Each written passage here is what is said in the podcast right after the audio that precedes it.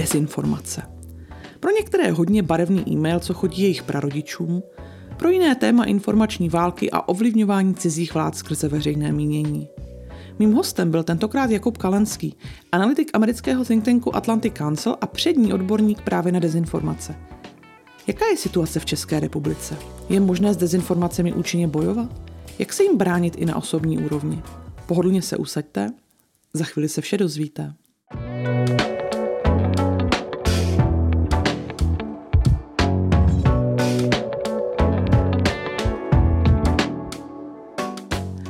Dobrý den, Jakube. Moc děkuji, že jste přijal pozvání na povídání do podcastu Jak na sítě. Hezký den, děkuji za pozvání.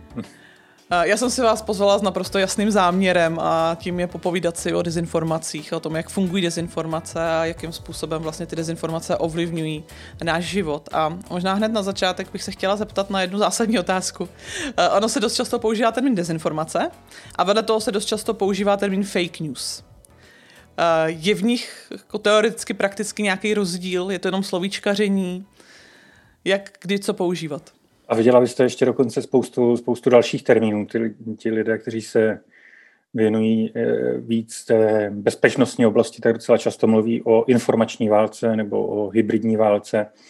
Lidé, kteří se na tohle téma dívají eh, prismatem eh, činnosti tajných služeb, tak budou často mluvit o takzvaných aktivních opatřeních, kde vlastně zpravodajské služby Eh, nedělají tu svoji primární činnost, čili sbírání informací, ale vlastně aktivně se snaží ovlivňovat to, co se děje. Našla byste těch termínů dost. Ehm, myslím, že ehm, v té odborné komunitě a snad už i docela převažujícím způsobem eh, na té úrovni policymakerů se snad víc mluví o dezinformacích, považuje se to za takový přesnější termín. Eh, ten termín fake news se podařilo jednomu člověku dokonale vyprázdnit a to je prostě Donald Trump, který tím, že eh, to používal pro informace, které se nelíbí Donaldu Trumpovi, tak ten termín prostě ztratil docela, docela dost význam. Přestože jako já, já celkem chápu, když se občas objeví někde, někde v titulku, no to je chytlavější, lidi to víc zajímá, než, eh, ale, ale jako určitě dezinformace jsou, eh, jsou přesnějším termínem. Na druhou stranu zase nechci, nechci Eh, se divit lidem, kteří používají ty eh, termíny poněkud dramatičtější jako informační válka nebo hybridní válka, protože když se podíváme na to, eh, jakým způsobem o tom mluví sami, sami Rusové třeba, tak je naprosto evidentní, že oni, oni to vnímají jako válku. Margarita Simonian, šéfka Russia Today, o sobě periodicky mluví jako o vojákovi nebo o bojovníkovi za, za její vlast. Tam je to prostě naprosto zjevné. Eh, někteří akademici v Čechách eh, říkají, že to eh, používání tohohle výrazu tu debatu militarizuje, to si myslím, že jako pláčou na špatném hrobě. No. A, a myslím si, že nikdo, kdo strávil pár desítek hodin s ruskými TV, televizními pořady, nikdo, kdo viděl Dmitrie Kyseleva a Vladimira Solojova v akci, tak, tak eh, prostě se nemůže eh, používání termínu informační válka bránit, protože tam je to naprosto očividné. Jsou ve zbroji. Jsou, jsou. Uh, vy jste, uh, opravdu mě si to řeknu špatně, ale v rámci Evropské unie jste se vlastně tři roky věnoval přímo uh, Rusům a uh, jejich uh, informační válce a teď v rámci Atlantic Council uh, je to stejné téma, nebo se spíš uh, zaměřujete trošku šířej i na jiné hmm. oblasti? Hmm. Ten tým eh, v Evropské unii byl vytvořený přímo na ruskou dezinformační kampaň. Tam to zadání bylo jasné, zadání od 28 hlav států, což tam eh, žádný jiný tým, který se dezinformacemi zabývá, nemá. Jako ty ostatní týmy, jako třeba eh, South Stratcom, který se má zabývat propagandou Daeše, anebo Western Balkan Stratcom, který se má zabývat západním Balkánem. Žádný z těchto týmů nemá ten mandát od 28 hlav států. To má jenom East Stratcom. Čili tam to zadání bylo logicky limitované na toho jednoho aktéra. Hmm, můžeme se klidně bavit o tom, jestli ehm, to je správně, že to je vlastně omezené takhle na jednoho aktéra. Mně připadá, že agrese Kremlu si zasluhuje poměrně výlučné, poměrně výlučné reakce, čili, čili tam mě připadá jako celkem na místě. A v Digital Forensic Research Lab máme kolegy z celého světa, máme lidi na snad pěti různých kontinentech, máme lidi v Africe, v Latinské Americe, v Ázii. Takže moji kolegové se, se zabývají eh, mnoha dalšími aktéry, kteří šíří dezinformace, ale, ale moje expertiza zůstává stejná. No. Já jsem se bohužel zatím nenaučil ani, ani čínsky, ani farsí, ani arabsky, takže já rozumím prostě nejvíc ruským dezinformacím, to je, to je moje doména. A jsou největší? Ruské dezinformace, protože z pohledu Evropské unie a České republiky to vypadá, že Rusové jsou ti, co vládnou eh, světu z tohohle pohledu, je to tak opravdu, nebo je tam někdo, kdo je dohání, Čína nebo nějaké jiné země? Myslím, že asi před rokem a půl, před dvěma lety na uh, univerzitě v Princetonu, doufám, že vás nemystifikuju, ale vznikala právě jedna studie, která se věnovala porovnávání um, oni to nazvali Foreign Influence Efforts, čili tam, tam vlastně jde o vliv jedné země na druhou. Ne, netýkalo se to teda informačních operací, které třeba bez pochyby eh, Viktor Orbán dělá na své, na své populaci. Věnovalo se to eh, přeshraničnímu působení, abychom tak řekli. A eh, tam došli k tomu, že Rusko je zodpovědné za 72% informačních operací na světě, což je třikrát víc než zbytek planety dohromady. Tak já myslím, že to poměrně svědčí o tom, že, že mají opravdu jako celkem jedinečnou pozici. Ta, ta, ta je hmm. opravdu daná tím, že um, tam je naprosto nepřerušená kontinuita uh, s informačními operacemi, které prováděla KGB uh, a její předchůdci už vlastně před stolety. A oni teďka navazují na institucionální paměť, kterou na rozdíl od nás oni, oni nezrušili. My jsme se po, po tom období let 89 až 91, kdy se rozpadal socialistický blok, tak na západě převážilo takové falešné domění, že, že teď už je problém vyřešen, je konec historie, demokracie vyhrála, eh, tak ta druhá strana na rozdíl od nás eh, nespala a kontinuitu si uchovala a vidíme ty výsledky dnes. Ale je rozhodně pravda, že eh, v posledním přibližně roce dvou vidíme narůstání informační agrese ze strany Číny, kde Nedá se pochybovat o tom, že dlouhodobě tohle může být daleko větší problém. Vidíme, že uh, ruští a čínští informační specialisté od té nejvyšší úrovně až po nějaké pěšáky uh, v newsroomech spolupracují. Uh, dochází evidentně k nějakému um, toku know-how z Ruska do Číny a v momentě, kdy se nám spojí ruské know-how informačních operací s čínskými neomezenými zdroji, tak ten problém může být násobně větší. No. Což mm. nám tak nějak eh, dává na srozuměnou, že, že ta dosavadní nereakce západního světa na ruskou informační agresi byla dost hloupá, abych, abych nepoužil ostřejší výraz. Já když jsem se do toho trošku nořila a vlastně člověk nemá šanci se tomu vyhnout, když se věnuje sociálním sítím, tak uh, mně tak nějak došlo, že vlastně dezinformace jako takové s náma byly, co je diplomacie a válka stará, že to není nic, co by bylo moderního, ale že vlastně dlouhou dobu to bylo součástí uh, těch válečných strategií a té diplomacie. A bylo to vlastně podle mě, zase opravdu mě, jestli to řeknu špatně, součástí těch jednotlivců, kteří tohle řešili a najednou s příchodem internetu a sociálních sítí a e-mailů a všeho toho, přes co to šíří, tak se to stává každodenní součástí téměř každého člověka, a každého jedince v té zemi a najednou to slovo dezinformace vlastně musíme s ním pracovat i my a musíme se pracovat s tím, jak vlastně se tomu vyhnout, nebo ne jak se tomu vyhnout, ale jak vlastně ty informace dostávat do sebe. A Kdy se tohle vlastně začalo změnit? Bylo to fakt jako čistě internetem nebo nějakýma okolnostma, které byly mimo ten online? Nějakýma událostma, které se staly ve světě? Hmm. Eh, tam bude trošku víc otázek v jedné eh, a nejsem si vlastně jistý, jestli na všechny z nich dokážu, dokážu odpovědět. Je určitě pravdou, že některé, některé mechanismy jsou úplně stejné. Jako trojská válka, eh, trojský kuň byla vlastně jako dezinformační operace. Řekové mystifikovali Trojany, že jim dávají dar a odcházejí a ve skutečnosti je pak jako úspěšně vyvraždili. Ehm, Rusové se v některých dokumentech eh, odvolávají na toho čínského válečníka Sun Tzu, eh, autora Umění války, kde bychom vlastně taky našli věty o tom, že nejlepší válka je taková, která se nevede a kde, kde vlastně toho nepřítele oblafnete tak, že, že se válčit nemusí. Čili je, je, je ale pravda, že asi bychom to hodně dlouhou dobu viděli pouze jako součást nějakých válečných konfliktů. Keir Giles, britský expert z Chatham House a, a Oscar Jonsson ze Švédska, Eh, se věnují dlouhodobě analýzám těch ruských strategických dokumentů, vojenská strategie, bezpečnostní strategie, informační strategie, zahraničně politická strategie.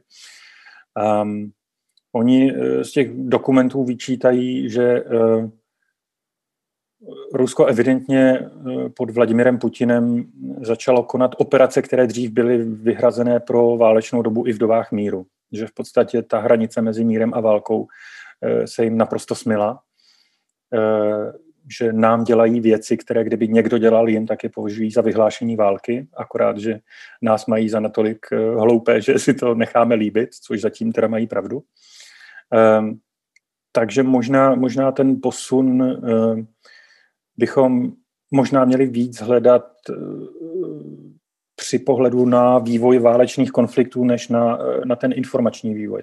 Ale není, není pochyb o tom, že ten informační vývoj tomu nahrál když se podíváme na to, jakým způsobem se informační operace dělaly třeba v 80. letech, je taková slavná operace známá pod názvem Infection, eh, ve skutečnosti se jmenovala Denver, ale to je v podstatě jedno. Šlo tam o to, že eh, KGB obvinovala eh, Američany, CIA, potažmo americkou armádu z toho, že vyrobili AIDS a z toho, že jde vlastně o biologickou zbraň na nebílou populaci.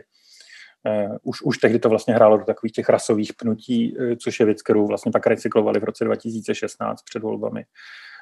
Um, tam se jim Snažili se samozřejmě tu informace vyprat, aby to nešlo okamžitě od KGB, čili zveřejňovalo se to v roce 83 v nějakém indickém magazínu, pak o dva roky, o tři roky později východoněmečtí eh, vědci eh, sepisovali nějakou studii, která to měla dokazovat.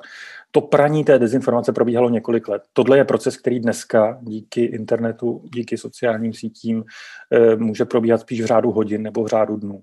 Čili tohle to stoprocentně urychlíte, je to snazší, Čili jako některé principy zůstaly stejné, určitě se mění to chápání válečných konfliktů, už prostě dneska nikdo to nebude chystat ani na zákopovou válku v první světové a nebude to ani chystat na um, nevím, uh, letectvo, které zničí infrastrukturu, jako jsme třeba viděli v Perském zálivu, už se to prostě bude chystat na jiný druh války.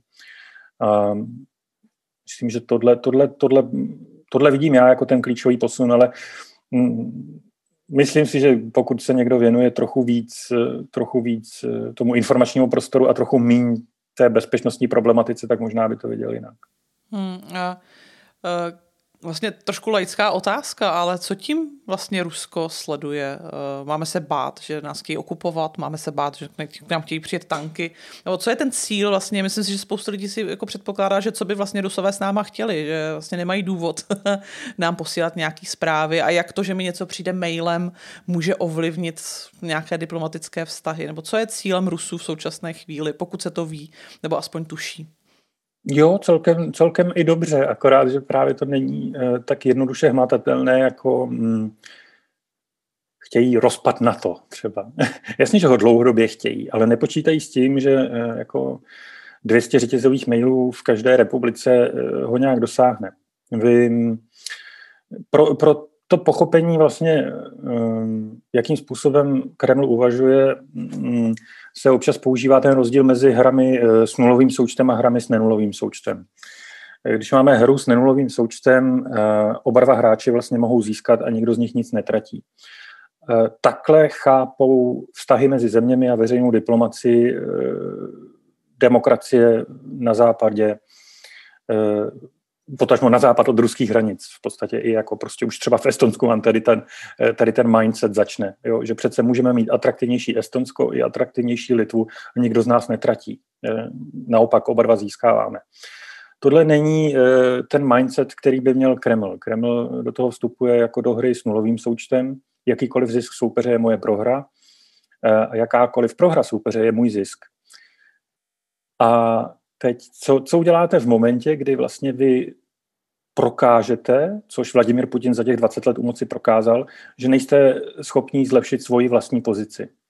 Rusko je pořád země závislá na vývozu fosilních paliv, eh, populace vymírá, eh, průměrná délka dožití se zkracuje, eh, zdravotnictví a školství je tam soustavně v horším a horším stavu, protože Putin škrtá peníze na, na věci, které jsou důležité pro příští generace a, a věnuje peníze na armádu a na svoji, na svoji mediální propagandu.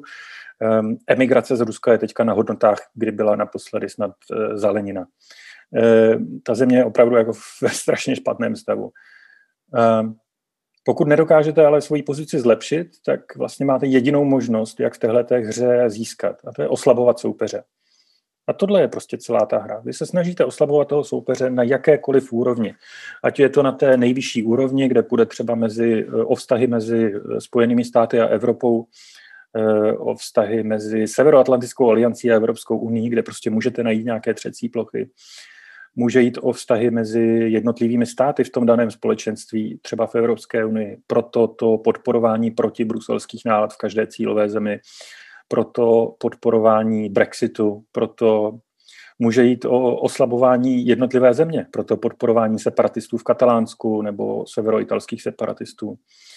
Eh, může jít o oslabování jednotlivé politické strany, kterou si vyhodnotíte, že jako není přátelská eh, vašim cílům, což teď v České republice například eh, mezi takovými nejatakovanějšími partajemi budou asi TOP 09, Piráti, starostové. Eh, můžete atakovat i jednotlivé politiky. Ehm, myslím, že v tom monitoringu českých elfů ještě třeba za vlády eh, Bohuslava Sobotky, teď si nejsem jistý, jestli už tehdy čeští elfové měli ten monitoring, ale eh, pamatuju si, že tehdy, tehdy mezi těmi nejvíc atakovinými politiky byl třeba Bohuslav Sobotka, přestože sociální demokracie jinak jako celek je vlastně vnímaná spíš vlastně no, podléhající Miloši Zemanovi, čili jako vyhovující zájmům Kremlu. Čili vy, vy se snažíte eh, oslabovat toho velkého nepřítele, ten západ, na všech možných úrovních. Ano, vlhký sen určitě bude rozbít na to, rozbít Evropskou unii, protože pro Rusko bude snažší mít 27 eh, malých soupeřů než jednoho silného. Ale samozřejmě taky vědí, že ho nemůžou dosáhnout každý den, že tohle je prostě někde na konci dlouhé cesty. A ten mechanismus, hm, staří dezinformátoři to hm, k tomuhle měli citát, myslím, že z Ovidia, eh, že to je jako eh, kapka padající na kámen, která nedělá díru tím, že by byla nějak silná. Eh, ta dělá díru tím, že padá vytrvale na to samé místo. A podobně fungují dezinformace. Snažíte se najít tu štěpící linii, roky a roky využíváte a po čase sklízíte plody. To chce hodně trpělivosti a čistý záměr. Jo, jo, tak eh, bohužel jako je pravda, že diktatury a autoritářské režimy jsou v mnoha ohledech efektivnější než demokracie. Pokud vám nevadí, že diktatury a autokracie mají naprosto odporné cíle, neslušitelné jako se svobodou jednotlivce nebo, eh, nebo sládou práva, tak pak ano, jsou, jsou efektivnější v dosahování těchto cílů. Rychleji se tam rozhoduje. No jasně. hmm. Vy jste zmínil, vy jste zmínil uh, české elfy. Uh, co jsou zač? Uh, co jsou, že myslím si, že o nich taky funguje, uh, myslím si, že ne dílem náhody, hodně dezinformací uh, mezi obyčejnými lidmi. Co je role českých elfů v dezinformacím systému? No, odhalovat ho a potírat ho, abychom je náhodou, abychom z nich nedělali součást toho dezinformačního systému. Ale takhle, to, že, eh, to, že jsou atakovaní, to je naprosto logický důsledek toho, co dělají. Součástí té dezinformační kampaně samozřejmě je, že se budete snažit bránit eh, proti komukoliv, kdo by vám jí kazil, čili pro toto atakování eh, české televize, protože v momentě, kdy chcete šířit bláboly a neověřené informace, tak jakékoliv médium, které šíří solidní informace, vám vadí. Eh, proto eh, atakování týmu, jako třeba toho mého, nebo, nebo akademiků, kteří se tomu, eh, tomuhle tématu věnují. A proto je atakování aktivistů, kteří, kteří tohle téma dělají. Čeští elfové, nakolik vím, tak monitorují ten informační prostor v úplně tom vlastně nejširším možném pojetí, čili nejde vlastně jenom o to, že by, že by trávili desítky hodin s aeronety a protiproudy, což už samo o sobě je věc, za kterou by zasloužili nějakou bohatou odměnu, protože to je oduševní zdraví, ale eh, monitorují třeba i eh, sociální sítě, což už je malinko těžší a monitorují třeba i ty řetězové maily, což už je třeba přesně věc, kterou eh, bychom po státu nechtěli. Asi bychom nechtěli, aby stát monitoroval hmm. soukromou konverzaci. Na druhou stranu, pokud nikdo nebude monitorovat tady tu organizovanou dezinformační kampaň šířící se přes soukromé kanály, tak nebudeme vědět, co se tam děje a ne, pokud nebudeme vědět, co se tam děje, tak, eh, tak vlastně jako vzdáváme nějaké teritorium. Čili eh, podle mě je jednoznačně dobře, že se snaží eh, tady ty skupiny infiltrovat a, a vlastně vynášet na povrch, co se tam děje, jakým způsobem se tam ti lidé radikalizují. Um, fungují po vzoru podobných organizací v pobaltských státech. Nejznámější jsou tak, mm, asi ti litevští elfové. Um, to jsou většinou jde o, jak to říct, eh, spořádané občany v podstatě, kteří, kteří prostě mají eh, pocit, že chtějí eh, v tomhle pomoct demokracii bránit se proti, proti těm dezinformačním atakům. Narazil jsem na lidi z vlád, kteří, kteří tam jsou, narazil jsem na lidi z armády, kteří tam jsou a narazil jsem prostě na soukromé biznismeny, programátory. Ehm, není to úplně jakoby jednolitá sorta lidí, spojuje spíš asi jenom ten zájem bránit se tady té dezinformační agresi.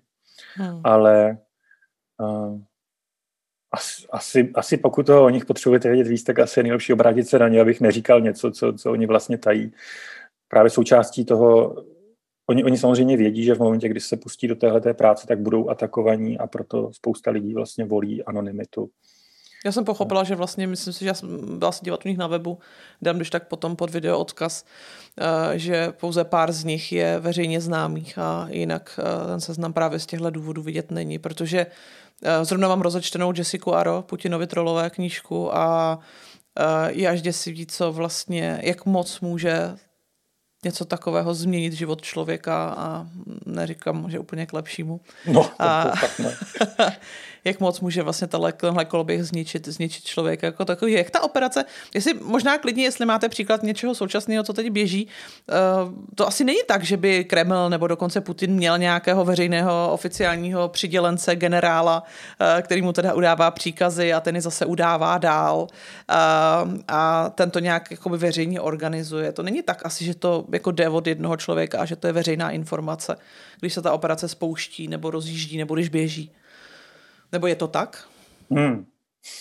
No, jako bohužel asi nemáme úplně důkladně popsaný, jak to probíhá dneska. Je na to jeden, eh, jestli teda budete pod to video vyvěšovat odkazy, tak vám můžu uh-huh. poslat odkaz na eh, jeden vynikající článek eh, ruských investigativců, který se týká Alexe Gromova. To je místo šéf prezidentské administrativy Vladimira Putina. A to je člověk, který je právě zodpovědný za tu propagandistickou mašinu člověk v pátek v poledne eh, si pozve všechny šéf redaktory těch médií a v podstatě jim jako zadává instrukce eh, o tomhle informovat více, o tomhle nemusíte informovat, což je v podstatě, jako kdyby jim řekl, tohle to je cenzura, cenzurované. Eh, jak často třeba mají mluvit o nacistech v Ukrajině. Že vždycky, vždycky, když, vždycky, když Rusko chtělo navýšit tu vojenskou agresi v Ukrajině, tak eh, vel, velmi často jsme předtím pozorovali nárůst informační agrese, jako kdyby ta média vlastně připravovala Rusy na to, že teď vaši synové zase budou umírat v Donbase. Um, tam, eh, takže díky několika svědectvím těch ruských novinářů a díky, díky několika investigacím víme, že nějaká část je vlastně striktně organizovaná eh, z hora dolů. Eh, na druhou stranu je očividné, že nějaká část toho dezinformačního ekosystému funguje z dola nahoru. Existuje taková slavná kauza Líza v Německu a to si myslím, že je toho dobrým příkladem informace nebo dezinformace z roku 2016.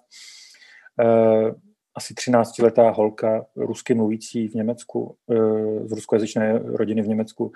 Přes noc nepřišla domů, vymyslela si, že byla znásilněná, druhý den přiznala, že si to vymyslela, že vlastně byla s přítelem ruská média eh, už kašlala jako na zbytek té story a zůstali u toho prvního. Jo? Znásilnili a migranti znásilnili. E, a přestože policie to vyvracela a i německá vláda to vyvracela, tak ruská, ruská média to pořád jela jako naše ruskojazyčná eh, Líza byla znásilněná migranty a Merkel to tady schovává pod koberec, protože nechtějí řešit ty svoje problémy s migranty. Tahle operace začínala na mm, webu, jestli si ho správně pamatuju, Genose SU, to SU, ta doména je Soviet Union, eh, je to blog pro mm, Rusy žijící v Německu, nebo byl, jestli už neexistuje, eh, nekontroloval jsem ho poslední dobou. A eh, tam se ta informace objevila poprvé.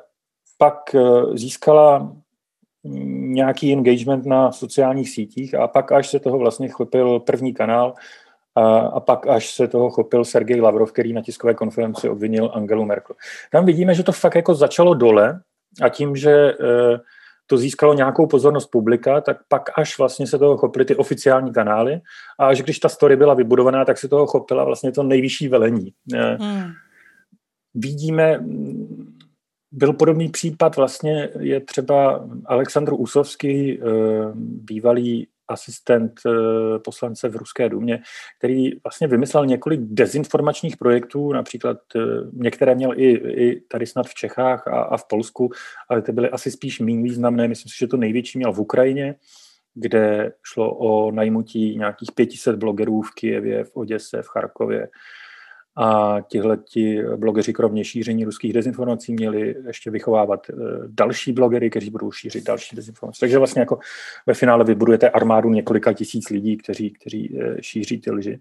A tady s tím projektem šel za Konstantinem Malofijevem, eh, člověk, který si myslím, že říká pravoslavní oligarcha, nebo tak někdo říká, teď se nejsem jistý, člověk, který má jako přístup k Putinovi a financuje některé projekty, které informačně vyhovují eh, Kremlu, například Cargrad TV, to je taková jako ultraortodoxní eh, pseudomédium, kde, kde, kde prostě mm, se tlačí takový ten pohled na věc, že ženy nejsou lidé a geové nejsou lidé a podobně a, a, a Rusko je ochránce tradičních hodnot proti, proti té Evropě, která už je pod nadvládou gejů a, a pedofilů. Ehm, tam vidíme, že, že vlastně ta diktatura v momentě, kdy ona spustí jako takovouhle eh, propagandistickou mašinerii, tak pak vám organicky vznikají vlastně jednotlivci, kteří se snaží těm nahoře zavděčit a budou vytvářet ty projekty a nabízet je těm nahoře, jestli náhodou by z toho nemohlo něco kápnout. Což eh, sice ten režim jakoby neřídí, na druhou stranu jednoznačně vytvořili poptávku a za další, ty projekty, ať už je ten Kreml podporuje nebo ne, oni prostě v, v reálu nějaký rozdíl dělají. Při, jako je to ta další kapka, která padá e, na ten kámen a přispívá k tomu, aby se ta díra prohlubovala. Proto já občas vlastně mluvím o dezinformačním ekosystému, kde vy vlastně některé organismy můžete kontrolovat, ale některé organismy vám tam vznikají naprosto spontánně. Jenom jsou ale součástí toho ekosystému a toho, mm, vlastně tý, tý z toho okolí těch ostatních organismů živí se navzájem, mm, vyvíjí jasně. se navzájem. Že se inspirují třeba, i když nemají tu podporu, ale prostě slyší na ty informace a slyší na to, co, čeho se to snaží dosáhnout. Je něco takového v Čechách? Je zmonitorováno něco takového, že by to vzniklo přímo v České republice bez přispění uh, Ruska nebo jakéhokoliv přeshraničního hráče? Strašně těžko říct, eh, jako takhle, bohužel tak skvěle zdokumentovaný, jako, jako to třeba měli ty eh, ruský investigativci, nebo, nebo co se povedlo něco v Pobaltí, obávám se, že o tom nevím. Myslím si, že asi nejpoctivější investigaci tady předvedli eh, Respekt s českou televizí kolem toho Aeronetu, kde vlastně to skoro vypadá, že to bude nějaký poblouzněný jednotlivec. Eh, na druhou stranu ty informace, které tam šíří, jsou tak očividně v souladu eh, s kremelskou linkou, že i kdyby pokud, pokud opravdu není od začátku řízený Kremlem, tak, tak si z něj udělali jednoho ze svých nejefektivnějších užitečných idiotů. No. Tam, tam už se pak ta hranice fakt jako hledá těžko. No. Uh, takže bohužel, to... bohužel nevím o tom, že bychom to měli tak, mm. tak pečlivě, pečlivě zdokumentované. A já si vybavuju, že byl i nějaký případ uh, nějakých mladých kluků v Makedonii, kteří to vlastně dělali spíš než kvůli politice nebo kvůli nějaké jako dezinformační válce, jak to dělali kvůli penězům.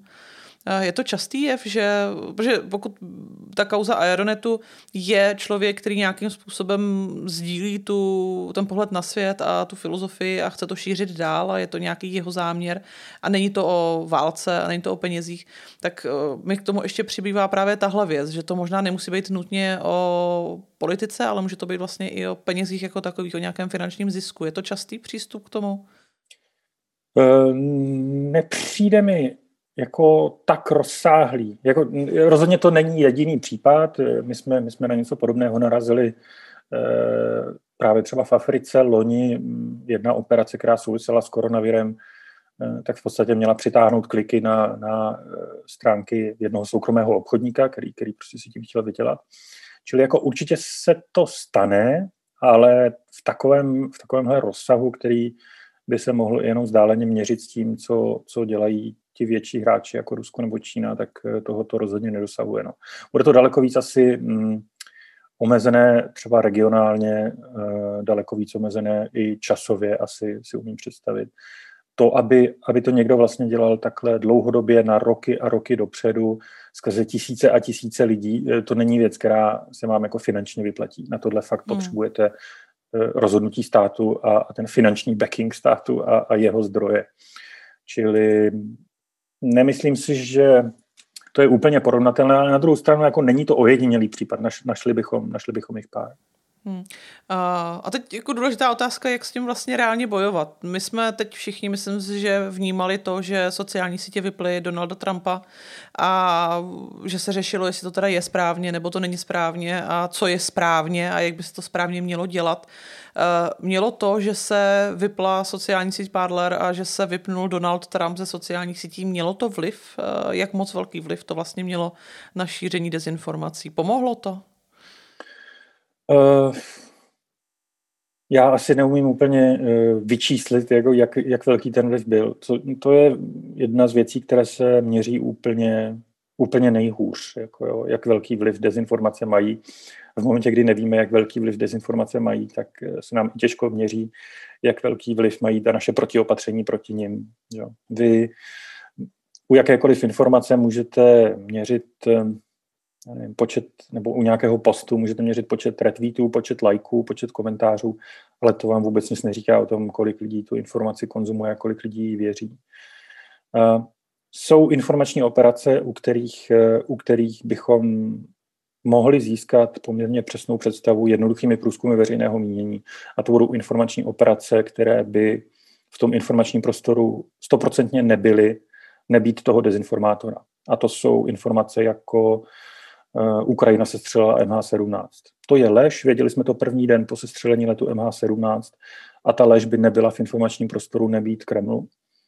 Eh, a pokud změříme, kolik lidí jí věří, tak vlastně každý jednotlivý ten člověk bude úspěchem informační operace Kremlu, bez ohledu na to, jestli to konzumoval z ruského státního kanálu anebo z nějakého aeronetu. Protože to je informace, kterou prostě do toho informačního prostoru zasadil Kreml. Jenže pak máme informační operace, které jsou trochu složitější a budou třeba spíš jenom využívat už existujících eh, pnutí ve společnosti, budou třeba multiplikovat existující drby. Eh, spousta dezinformačních operací minulosti vlastně mm, funguje podle mechanismu, kterému Ladislav Bitman, bývalý československý STB, který pak emigroval na západ a, a vypravoval o tom, jak socialistický blok provádí dezinformační operace, tak on tomu říkal mechanismus zlého doktora. Ten doktor se snaží udělat co nejpřesnější diagnózu svého pacienta, zjistit, jaké jsou jeho slabiny a, a tu největší slabinu, tu největší nemoc mu zhoršovat. Nikoli léčit, ale zhoršovat. Čili vy si takhle najdete, že v Americe jako nejvíc eh, dělící téma bude fungovat ta rasová otázka, budete přiživovat eh, pnutí mezi, mezi bílou populací a afroameričany nebo hispánci. v Čechách samozřejmě nemůžete využívat tu rasovou otázku tak moc a budete využívat spíš to pnutí mezi Prahou a venkovem, mezi starými a mladými. V podstatě ty dělící linie, na kterých si svoji volební kampaň postavil Miloš Zeman, jistě nikoli náhodou. A v momentě, kdy máte informační operace, které vlastně využívají už jenom něčeho takhle preexistujícího, pak je strašně těžké měřit, jako kolik lidí přesvědčila, přesvědčil ten úvodní drb bez přiživení toho informačního agresora a kolik lidí vlastně už přiživili informační agresoři.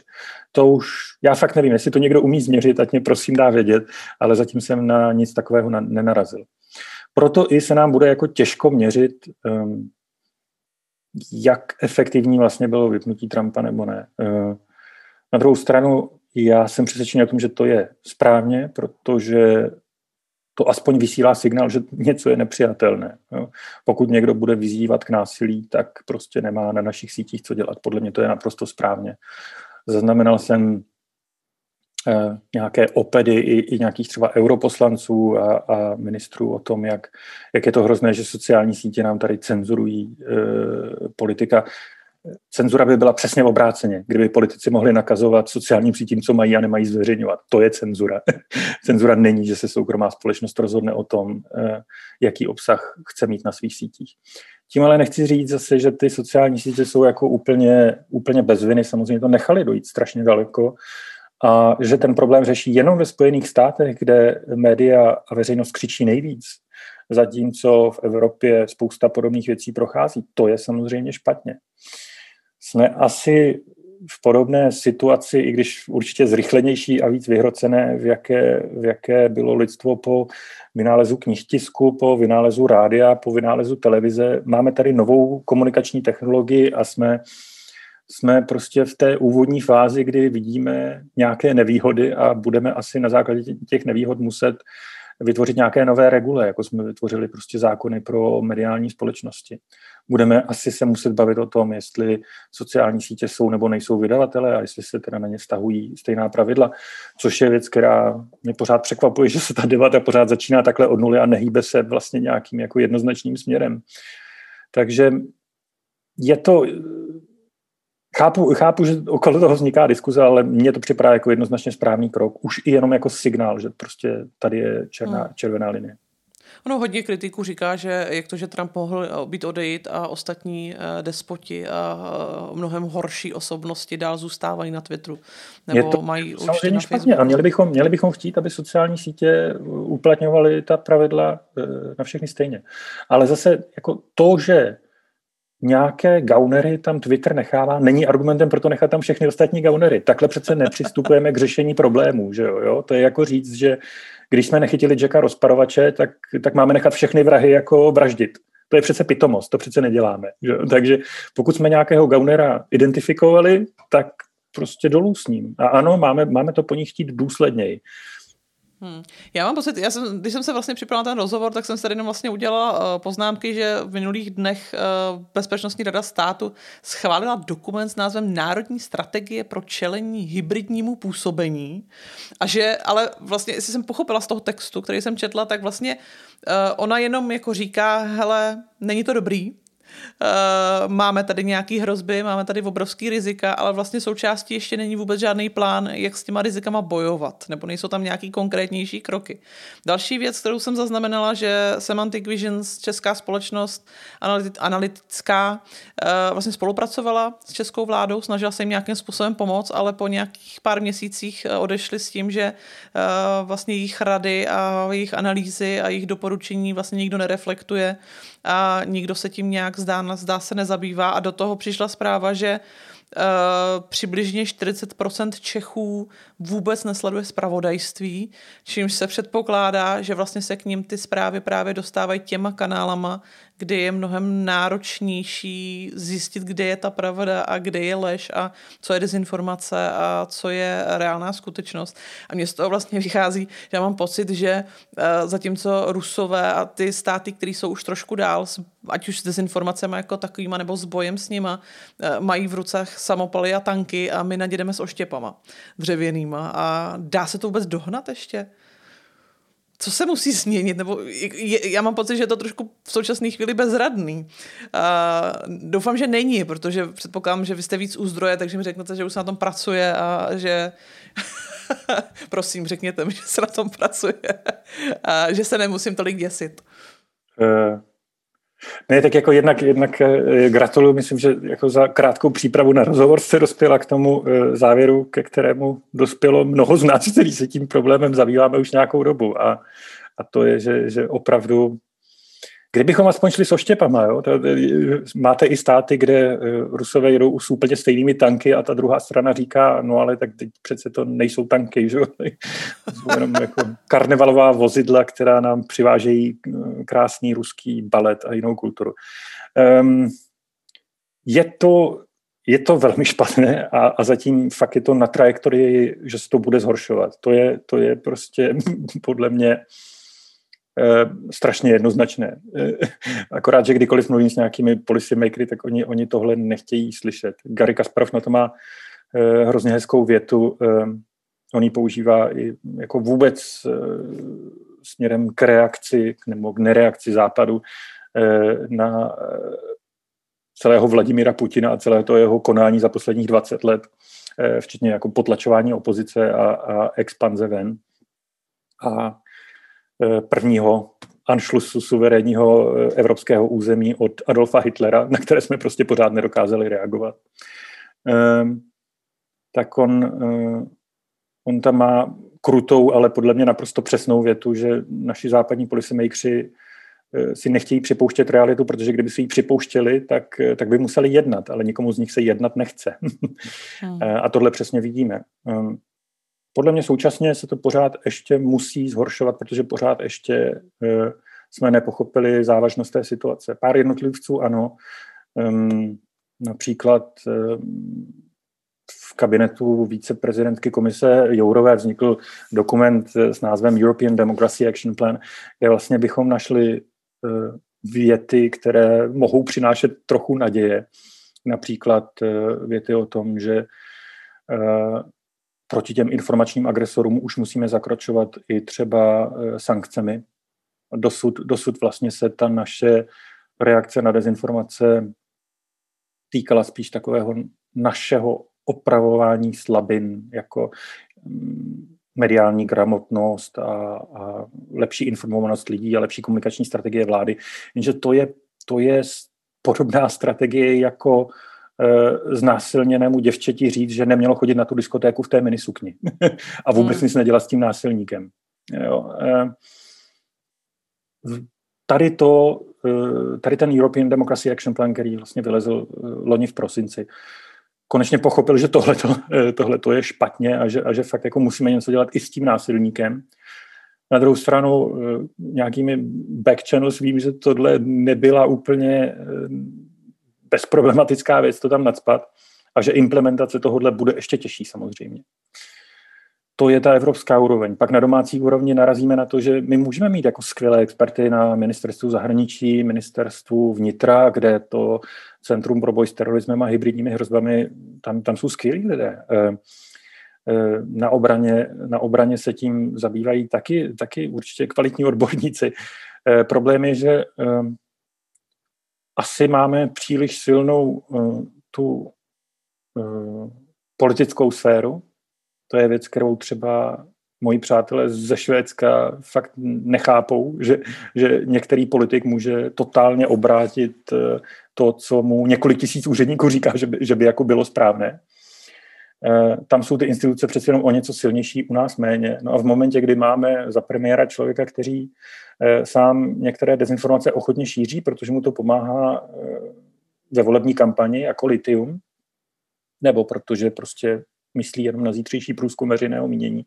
Eh, v takovém momentě jako ten stát reaguje strašně špatně, pokud tam není dokonce ani nějaký ministr, který by řekl, tak takhle teda ne, pane premiére, tohle je velký problém a budeme ho nějak řešit. My ho nemáme.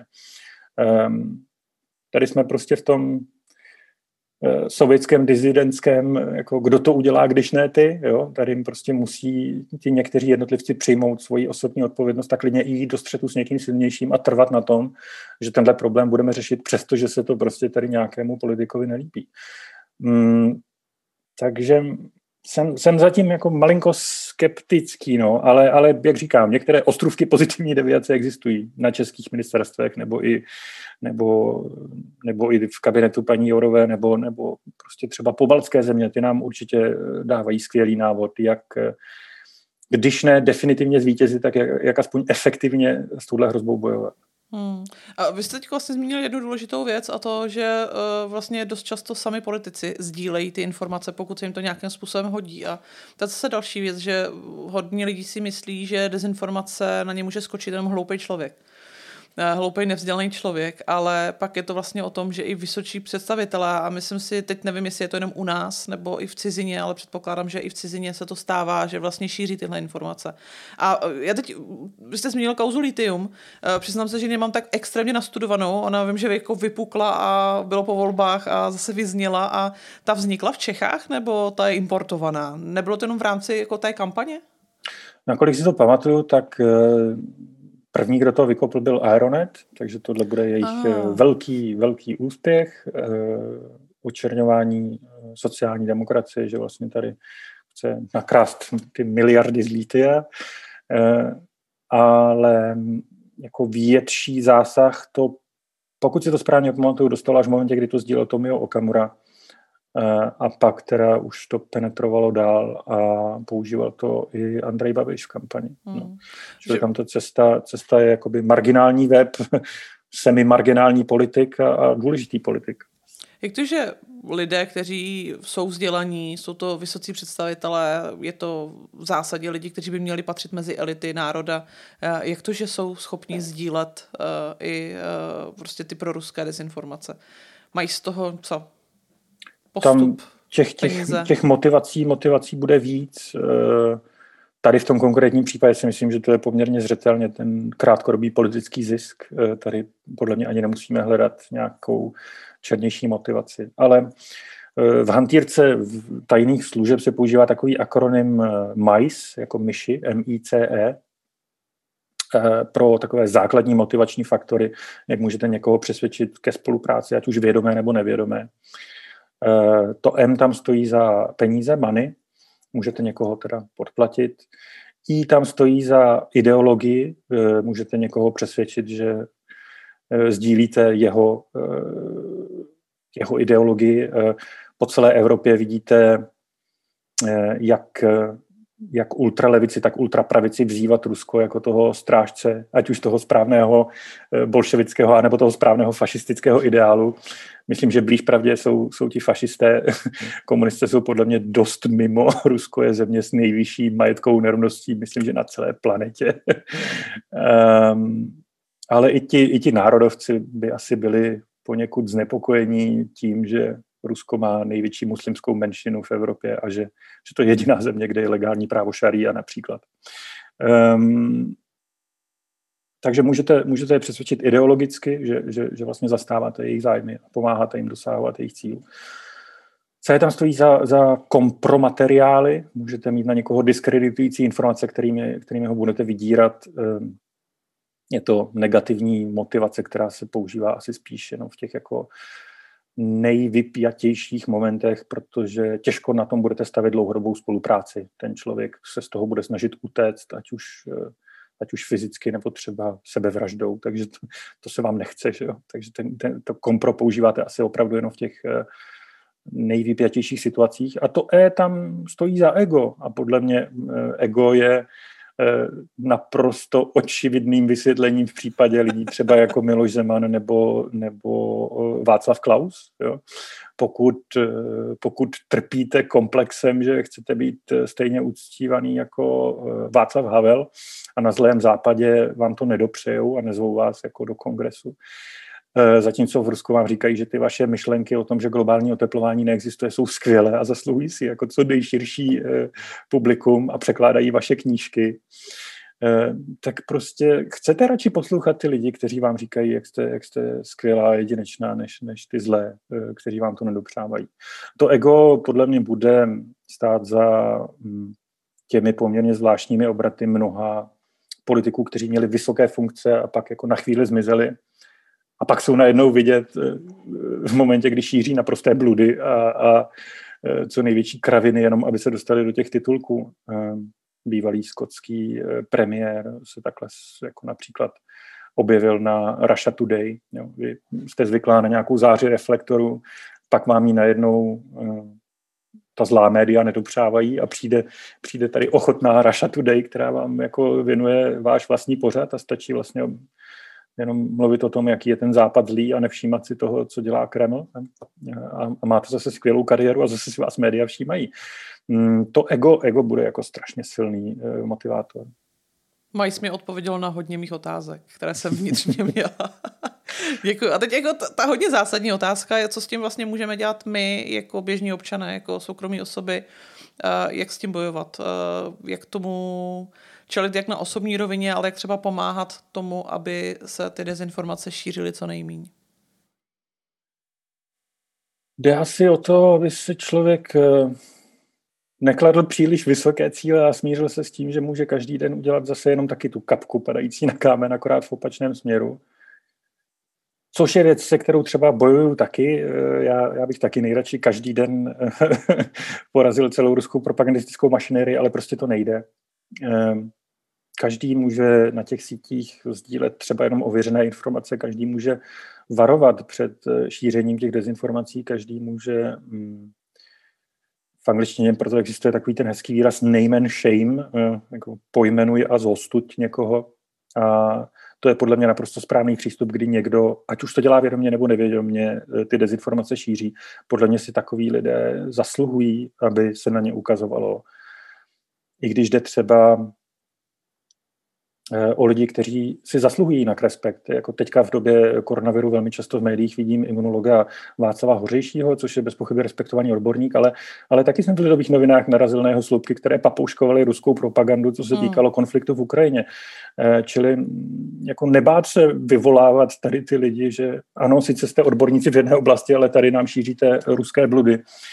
Ehm, čili mm, mu, každý, každý může třeba i e, promluvit se svojí e, maminkou nebo babičkou. E, je to občas jako třeba těžká debata a já ji třeba taky nezvládám vždycky, nebo v některých případech jsem na ní dokonce absolutně rezignoval, ale tohle jsou třeba, tohle jsou třeba publika, u kterých nemůžeme ani racionálně doufat, že sebe lepší vládní komunikace by je dokázala přesvědčit. Jo? Někteří, někteří lidé prostě nebudou konzumovat vládní komunikaci, někteří lidé nebudou konzumovat média, Eh, sebesolidnější, ať jde o českou televizi, aktuálně Respekt, prostě nebudou to číst. Jo? A jak penetrovat do toho informačního prostoru tady těch lidí, no to může udělat fakt jenom někdo blízký, někdo, komu věří. Jo? Tohle neudělá člověk v obleku. Já nemám šanci přemluvit babičku v Karviné nebo, nebo na Jižní Moravě, ale, ale třeba vy tu šanci máte, že jo? pokud to je někdo z vašeho okolí. Čili i tohle je věc, která, která se nedá mm, jako nepodceňoval bych její důležitost. Jo. To třeba právě vidíme na té druhé straně. Oni opravdu nepodceňují důležitost žádného informačního kanálu. My jsme narazili v tom bruselském týmu na brožurku vydávanou ruskou ambasádou v nějaké Africké republice, bohužel si už fakt nespomenu, řekněme třeba Zimbabwe. Eh, kolik lidí týdně si asi tak může přečíst eh, Eh, brožurku na ruské ambasádě Zimbabwe. To jako není úplně nejširší publikum, že jo. Stejně ho nepodcení. Stejně ho nepodcení. Jo? Ten, jako, I když to ten člověk uvidí jednou za život eh, při jediné návštěvě na ruské ambasádě, tak ať dostane správné informace. A oni takhle nepodceňují žádný, žádný kanál. A proto bychom asi neměli podceňovat eh, žádný svůj tweet, žádný svůj post na Facebooku, žádný svůj mail. Je to doba, která asi si vyžaduje trošku větší informační obezřetnost a že bychom eh, měli být trošku uvážlivější v tom, jaké informace konzumuje, jaké, jaké šíříme. Proto se mi třeba líbilo takové malinké opatření Twitteru, ale že když chcete retweetovat článek, který jste ještě nečetla, tak se vás zeptají, jako fakt to chcete sdílet ještě, než jste na to klikli. E, přijde mi to jako docela, docela milé. Jako no. Myslím si, že ještě by to mohli zlepšit tak, že by že by třeba informovali lidi, kteří sdíleli už vyvrácený hoax, takže by je mohli varovat, sdíleli jste před dvěma týdny hoax. E, ale třeba se tam jednou dostaneme. Takže tohle, to přece může každý dělat každý den, že jo? Každý den můžeme mluvit s někým, kdo nám naslouchá. Jasně, že nemůžeme přesvědčit 100%, ale můžeme přesvědčit eh, ty lidi ve svém okolí a, a když se tady ty desetinky procenta nasčítají, tak to může být docela velký rozdíl. To je pravda. Jakube, je něco, na co jsem se vás nezeptala? Co by mělo zaznít? uh, tak ten váš podcast je jak na sítě, že? tak já předpokládám, že se věnuje hodně sítím. Uh, já bych jenom asi upozornil nebo trošku varoval. Občas, občas vidíme některé mluvčí jako o těch sítích mluví jako o strašných padouších, kteří nám ten informační prostor zničili a já si myslím, že to fakt takhle není. Jo? E, dělají chyby, stoprocentně, ale oni nejsou ti agresoři. Oni jsou tam zneužívané, zneužívané kanály. Jo. Ale studenou válkou prostě jsme taky nevyhráli tak, že jsme nadávali televizím, že nechali penetrovat sovětskou propagandu na svoje obrazovky. A stávalo se to. Ne, my jsme nebojovali proti televizi, my jsme bojovali proti Sovětskému svazu a teďka prostě bychom měli volit stejný přístup. Nebojujeme proti Facebooku, nebojujeme proti Twitteru. Chtějme po nich, ať jsou odpovědnější, jednoznačně. Chtějme po nich, ať eh, ta pravidla, která uplatnili na Donalda Trumpa, ať je uplatní třeba i na Viktora Orbána anebo na Ivanišviliho v Gruzii. Um, buďme na ně přísní, ale, ale nedělíme z nich padouchy. Jako, tohle, tohle prostě fakt uh, není podle mě přesné. Přijde mi to, jako kdybychom proti drogové problematice bojovali eh, s výrobci automobilů, protože díleři přece používají automobily. Tady nám Rusko používá sociální sítě jako jeden z vehiklů, přes který dezinformace jedou, ale je to jeden z vehiklů. Prostě mm, stejně tak používají řetězové maily a, a jako neřveme na seznam, že by se měli zakázat maily. Že jo? Čili asi, asi bych trochu mírnil tu občas až hysterii, že sociální sítě jsou tady ty padouši. Eh, že zanedbávají to, co by mohli dělat, to určitě zanedbávají, ale, ale neberu, je, neberu je jako ty zlé aktéry. No. Hmm. To je skvělý. Eh, děkuji za zachránění sociálních sítí na závěr. Eh, moc děkuji za rozhovor. Hlavně, jestli to bylo k něčemu užitečné a hlavně, jestli to bude líbit, líbit vašim divákům. Já doufám, že ano. Mělo by se jim to líbit a měli by si to poslechnout. Díky moc. Není vůbec zač. Naschledanou. Díky za pozvání.